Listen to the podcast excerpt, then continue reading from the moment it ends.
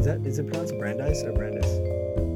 It's about Snapchat and Kylie Jenner. Oh my god. Dude, hold up. This is like very interesting. I Let that speak for itself.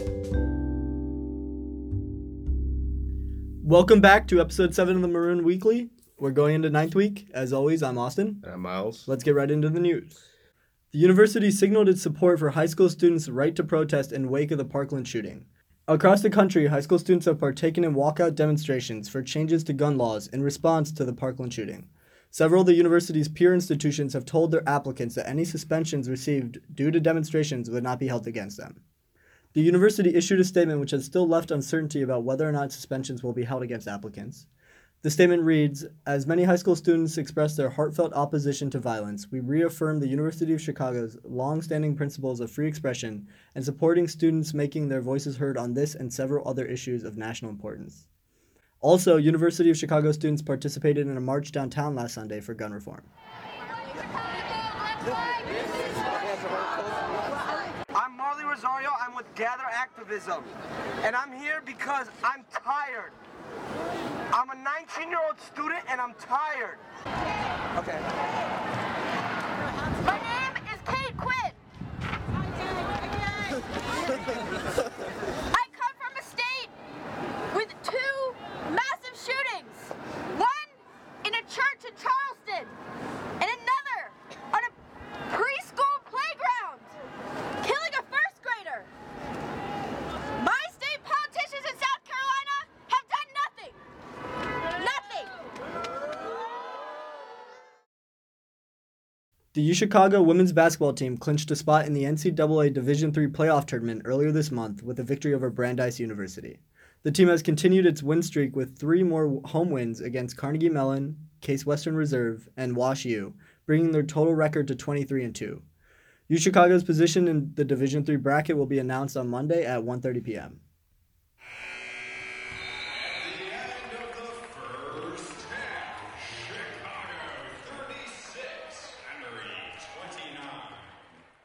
The U.S. Supreme Court sided this week with the Oriental Institute in a case regarding damages owed to the families of victims of terrorist attacks. The ruling prevents U.S. survivors of a 1997 terrorist attack from using artifacts housed at the OI as a means of compensation from Iran after the country refused to pay the survivors $71.5 million in damages. The artifacts in question are a set of 30,000 clay tablets which were loaned by Iran to the Oriental Institute 80 years ago. I'm sitting with uh, Katherine Vega. Why precisely were the plaintiffs looking to reappropriate um, Persian artifacts from the Oriental Institute? So in 1997, this group of Americans or, or some of their um, close relatives had been injured in a deadly terrorist attack in Jerusalem. Uh, the terrorist attack was carried out by Hamas, but the group alleged that Iran had funded uh, Hamas and so thus was partially responsible for their injuries and the damages uh, occurring after the attack. So the group led by plaintiff Jenny Rubin sought damages in the U.S. court, and they were awarded 71.5 million. However, of course, when Iran ignored the ruling, they sought to seek their compensation in a different way. So, using um, this Foreign Sovereign Immunities Act of 1976, the plaintiffs sought to seek out those damages from museums that were carrying ancient Persian artifacts so that they could seize those artifacts and, I guess, auction them off to use as compensation against Iran. So the Foreign Sovereign Immunities Act is this sort of like very broad act that legislates how foreign assets or foreign um, goods in the United States are handled, right? Right. So the Foreign Sovereign Immunities Act basically provided a lot of, of the procedures that are used for bringing a lawsuit against a foreign sovereign or its like agencies. Um, so it applied in this case in that they were suing the Republic of Iran. Um, and so the act establishes these procedures that must be followed, um, even and including um, for attaching property for international debt recovery purposes. So I think that that's how it kind of fit into the case. Under the act, in general, foreign governments have immunity for litigation, but there is some um, there is some exception for state-sponsored terrorism. I see. And so the plaintiffs were seeking to recuperate the damages because they believe that Iran had, you know, done this state state-sponsored terrorism, and so they felt that they were entitled to an exception under the Foreign Sovereign Immunities um, Act. but um, the Supreme Court did not agree, and neither did the lower court. In the provision for the state sponsored terrorism exception, it very clearly stipulated what could and couldn't be, you know, used for that, and these artifacts did not qualify because basically the artifacts were not involved at all in the commercial purposes of the state sponsored terrorism or they weren't really related on the government. Actually, the artifacts had been on loan to the OI for decades, and so they were kind of really irrelevant um, to the case. In the 1930s, University of Chicago archaeologists discovered these clay tablets um, known as the Persepolis collection while they were doing an excavation in Iran. Um, so these Persian tablets were um, incredibly important in terms of ar- in, in terms of an archaeological discovery, and so they were loaned to the Oriental Institute in the 30s. And I guess the Oriental Institute has been slowly returning them over time, but it's still in possession of a great deal of them. Yeah. And so, um, in a 2006 Washington Post article, actually, the then director of the Oriental Institute, Gil Stein, said uh, to the reporter of the Washington That's Post. G I L, not J I L L. Yes. Right. Yes. Okay. G I L, Gil Stein, Uh-huh. um, said something along the lines of like, "This is absolutely absurd. It would be as if the U.S. loaned the Liberty Bell to Russia, Right, and then right. Russia auctioned it off, or, or Russia allowed the Liberty Bell to be auctioned off in some way." So Yeah. basically, it was just that these were historical artifacts that were on loan from the Iranian government, slowly in the process of being returned. And granted, I don't know how. Uh, intentional like they were being Yeah. with that process of returning them but in theory they were on loan Mm-hmm. um, but this would have kind of dis- th- if the lawsuit had been dis- successful i think that the artifacts would have been dispersed who knows where I think that Supreme Court cases are always really important for the precedent they keep, and it's very um, up for debate among scholars whether or not precedent actually matters Yeah. in Supreme Court decisions. But in theory, precedent is really important.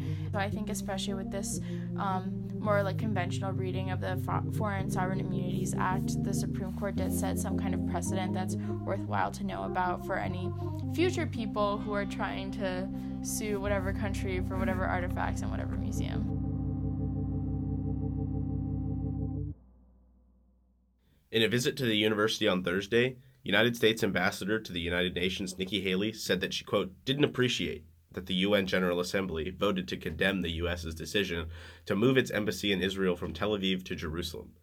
Haley also answered questions from the Institute of Politics' David Axelrod regarding the Syrian refugee crisis, North Korea, and the recent school shooting in Parkland, Florida. My name is Lucia Geng, and I'm a first year news reporter with The Maroon.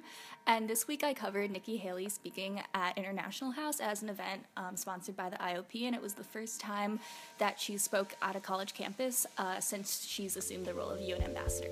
I want to speak with you about the United Nations and the approach we are now taking toward it.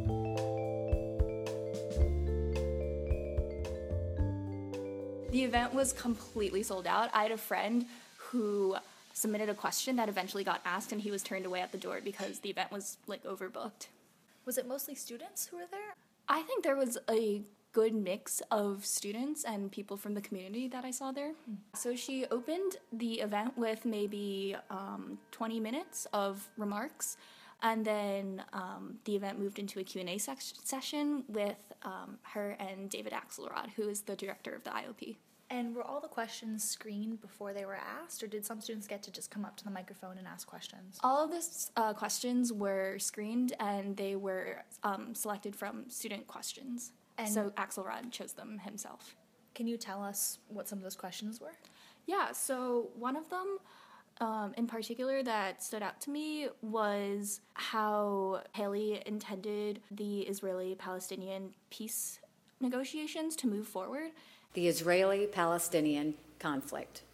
And her answer to that was basically it's not for us as the US to decide, it's whatever the Israelis and Palestinians decide for themselves. Jared Kushner and Jason Greenblatt have been the negotiators with both sides. They are coming up with a plan. The plan won't be loved by either side, and it won't be hated by either side, but it's a template to start talking. When are we going to see that plan? I think they're finishing it up. I mean, I, they're still going back and forth, but the way they've come up with that plan is by listening to Palestinians and listening to Israelis. She mentioned briefly um, of a Mideast plan in passing, and Axelrod really took that opportunity to ask her, when are we going to see that plan? Like, when is it going to be finished? And I think she, she responded, um, I think they're finishing it up, and tried to sort of steer away from that a little. I think they're finishing it up, so kind of Yeah. distancing it from herself a little bit. Definitely.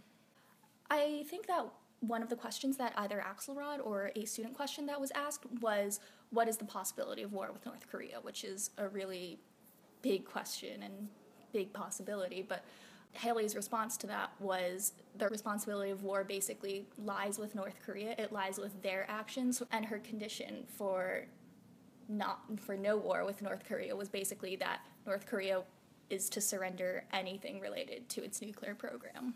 So our focus really with North Korea was this has been 25 years in the making where we have seen North Korea build up their nuclear systems. We tell them, the international community tells them to stop. They ask for money. The international community has given them money, and then they go back at it again. Our goal now is how do we break that cycle? And the truth is, the cycle can only be broken when we stop the nuclear program altogether. So Axelrod started saying, I can't let you go without asking this question. What do you think the president, how do you think the president's use of social media has influenced international relations? And there was sort of like a collective laugh from the audience. Nikki Haley laughed as well and sort of mentioned that um, Trump's tweets make her job, quote, interesting. And that whenever she wakes up, she doesn't know what he's going to tweet about. And one, part- one particular example that she mentioned was when he first tweeted Little Rocket Man, referring to Kim Jong un without her knowledge. And then the president asked her, Hey, what do you think about me using Little Rocket Man in a Afterward. speech? Yes, afterward. And she was like, I don't think that'll go over too well because they're a serious crowd, but you know, like just think of it like you're in church. Like, Just But- think of it like you're in church. yeah, because the UN is a very serious crowd, but he- when he did end up using the term in a speech to the General Assembly, uh, Nikki Haley said that it really started catching on. So she said that she had heads of state come up to her and start referring to Kim Jong un as Little Rocket Man. So she laughed and said, It works.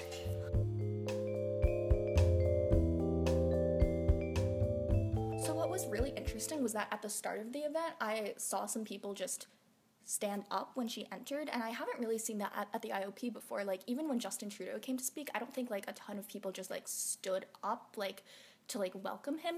Overall, I think there are some moments when like you could sense like snickers go go through the audience. So when she was using maybe convoluted logic to justify decisions, so when she was talking about the move of the American embassy to Jerusalem and justifying it by saying that uh, she was simply representing the will of the American people who have told Congress each year that they consider Jerusalem the capital of Israel, there was maybe some tension through the audience. We serve the American people. Congress had overwhelmingly voted to name Jerusalem the capital of Israel and to put our embassy in the capital. There was one moment that also stood out to me in particular was when Axelrod asked uh, was talking about tensions with Russia and was saying if if you've condemned Russia, why can't the president do the same? And this was the only time of the night where Nikki Haley like visibly needed time to think about her answer. And in the silence, in the time it took her to think, the audience just started clapping. Clapping for Axelrod. Yeah. But my, my question for you is you just, and you have consistently made a very strong statement about what the Russians did mm-hmm. And, and why we can't tolerate it. Why can't the president do that?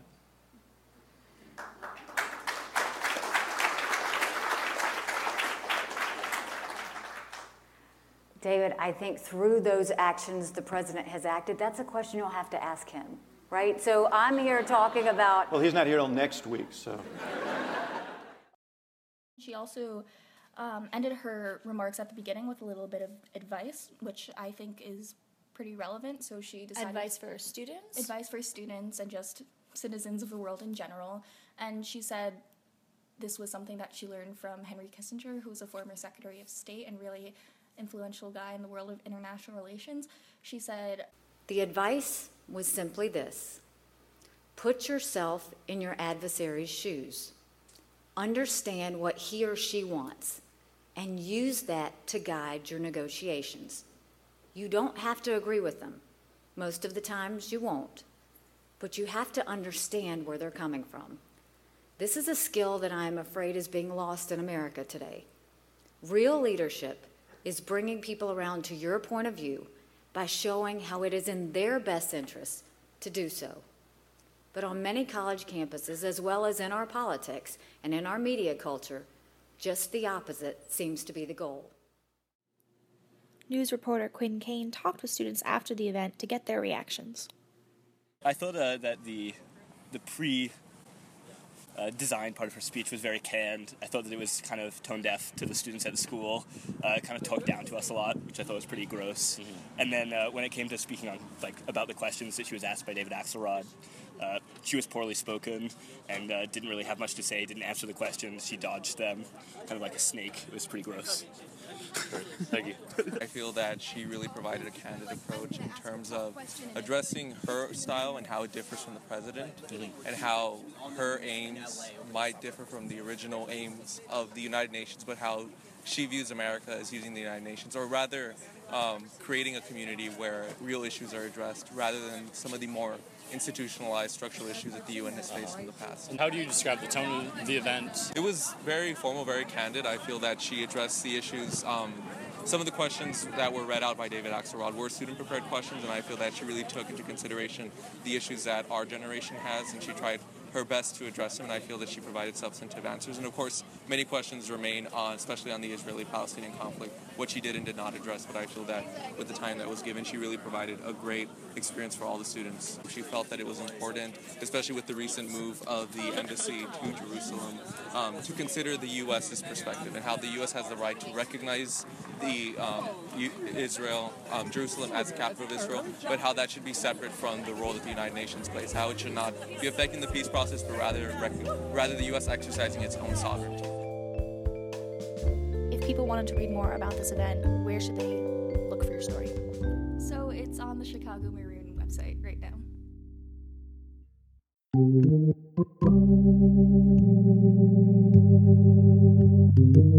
Sure, I'm KC. She, her, hers. I'm in my third and final year at the college, and I'm president of RACK. Let's just start off there. Most people probably have heard of what RACK is, but I don't think they actually know what it is. So could you give us a brief understanding of what is RACK? So, RACK is a student organization on campus that is an educational group for students to learn more about kink. The acronym actually stands for Risk Aware Consensual Kink. And what we try to do is just talk about a kink topic every week, make sure that people, you know, understand what it is, discuss what it is, and talk about risks associated with it and how to mitigate those risks. What's RACK's like founding principle? Like why do you guys exist? Why do you think this community needs to exist? Well, I think kink is something that a lot of people are interested in, right?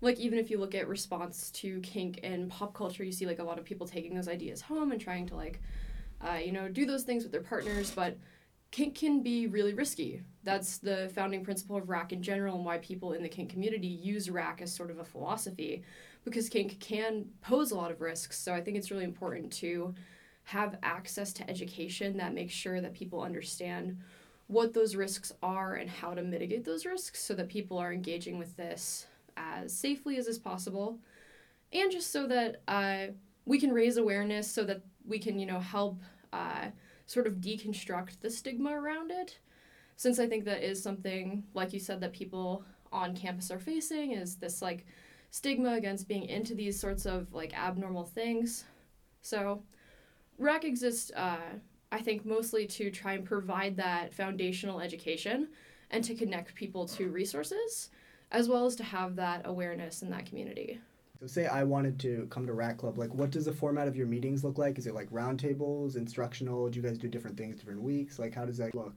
So typical meeting will cover one topic or maybe like a group of topics and we'll talk about uh, like what it is and we're always welcome to discussion on that like what do you think this is? What constitutes this type of activity? Like, what does this mean to you? Where have you seen it?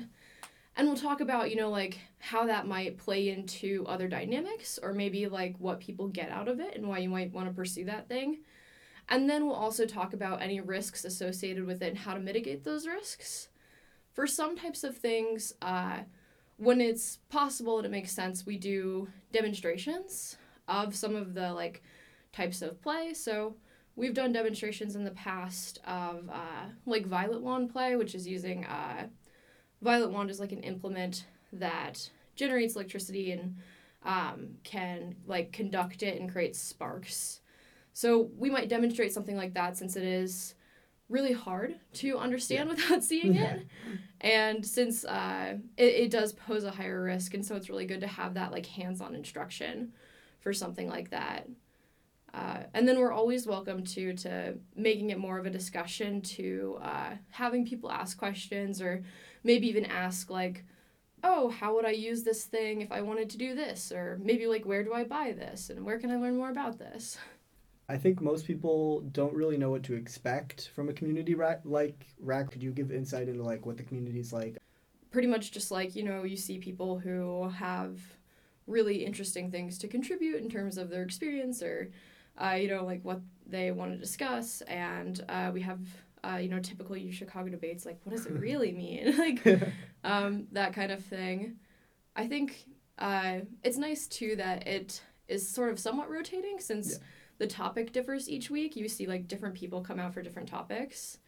And so it's nice to kind of have like a change of pace, but also still see like the same familiar faces at different meetings. Uh, with RACK, you have such a broad spectrum. Like there are people who attend only because they're curious or you know maybe their friends were like joking about it and push them to go check it out or something like that. So there's people who have like no investment at all. It's just uh, something to kind of like take up the time or like oh I found out about a thing I didn't know existed. Yeah. Um, and then you've got people who are more in the middle, like maybe they're interested in a couple of topics, but um, they just sort of go to meetings when they can, and it's like uh, a nice, uh, interesting like hobby sort of break from whatever else they're doing. And then you've also got people who attend pretty regularly who are going for the education because they intend to like make use of that in their personal lives and to whom it's very important to make sure that they have access to this kind of education. So I think you can see like a good range and having that range and that diversity at meetings makes for like really good discussion and um, a really good opportunity too for instead of just like me teaching everybody, uh, different people being able to like interact at different levels. And I think having that kind of community and having a community where like involvement is very much optional but can exist if you want is really nice and gives you like a lot of latitude in terms of how much you put in and how much you get out of the group.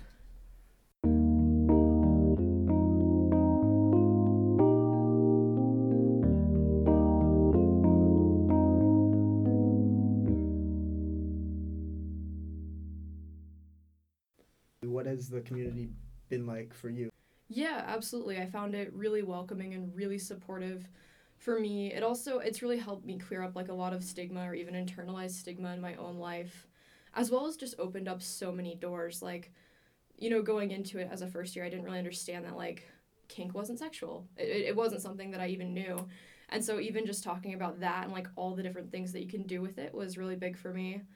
Um, looking at like different types of kink as like art or a creative hobby really uh, opened a lot of doors for me and has become something that I'm really passionate about now. Why do you think so many people are taken aback from the idea of RACK, besides sex just being stigmatized? Because I think it's fair to say a lot of people are surprised when they hear it. Sometimes there's a negative sentiment around it. Well, I think that um, I, some of it definitely is that sex is stigmatized and that people don't separate kink from sex, right? Like yeah. even I as a first year didn't know that kink could be something that wasn't sexual or could be demonstrated in sort of like a more like laboratory like exploration technique demonstration sort of way. And I think that a lot of people don't know that and they maybe think that what we're doing uh, is inherently sexual or maybe too intimate or even too dangerous. I know like we've been at times painted in the media as being uh, too risky. So I think there's some of that and some of that sort of like fear. And then also, I think uh, what I've heard from at least some people before they decided to join RACK or um, people who were, you know, sort of struggling with like their own identity was that they uh, were worried like that exploring these kinds of ideas might mean something negative about them or might like lead further than they would want it to. I think you touched on it a little bit there, but you said a lot of people are maybe just get pushed to go from their friends. But I bet I would bet that there's a lot of students out there that have heard about it and are curious, but are afraid to go because of the stigma surrounding it or what their friends might think. What would you tell those people that are curious on the edge but like afraid? I think one of the things I love to stress when I first hear this is that RACK is absolutely confidential. Um, and I found this to be true in my time in the group. The members of the group are fantastic about not sharing who else is in the group. Our bylaws actually state that, uh, you know, if you were at a meeting and one member of the group who you'd seen before missed that meeting, you could not tell them who was there or what went on. So we have a really strict confidentiality policy, so like your friends wouldn't even have to know. And then if they did, I think it's a really good opportunity to uh, sort of talk about like why they might think the things they do. You know, like if they're trying to say negative things in association with this, this is a really good opportunity to bring up like, well, why do you think that? Like, why do you think that's negative? Or maybe, uh, oh, you think like RACK does this thing, but meetings actually aren't like that. So being able to have an open conversation to kind of address like why there might be stigma or negative connotations is a really good opportunity if that's something that's feasible with you and your friend group. Uh, we do offer a variety of trips as well, since we're always trying to connect people to the larger Chicago community if they are interested in that and make sure people are connected to resources if they like.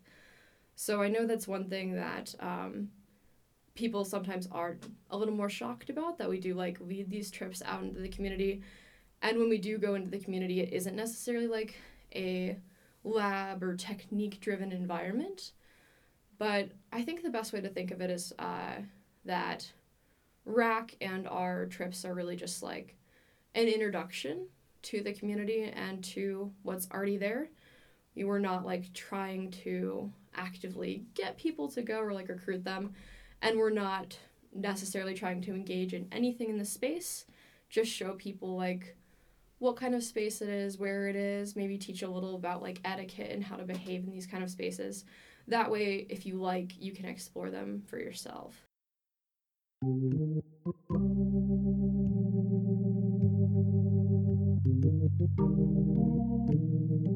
After you finish up listening to this episode of the Maroon Weekly, check out our sister pod, The Artscast, hosted by full time funky boy Max Miller. Miles, what's coming up this week? Well, on Thursday, Peer Health Exchange is hosting a Love Your Body study break on the Reg A level, complete with photo booths, crafts, and snacks. On Thursday, also, the Institute of Politics is hosting a live public forum featuring the six 2018 Illinois Democratic gubernatorial candidates. The event is currently sold out, but you can find the live stream at politics.uchicago.edu.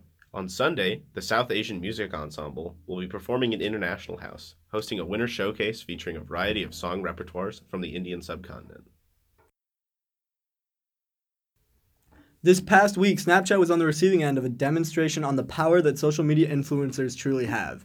On Wednesday, Kylie Jenner, one of the largest users on the platform, tweeted out declaring that she was done with the social media app post its now infamous update. In reaction to the tweet, snapping stock fell almost 4%, or what equates to almost a billion dollars of lost value for the company. In response, Kylie issued a tweet saying, quote, Still love you though, Snap. You my first love. But alas, the damage is already done.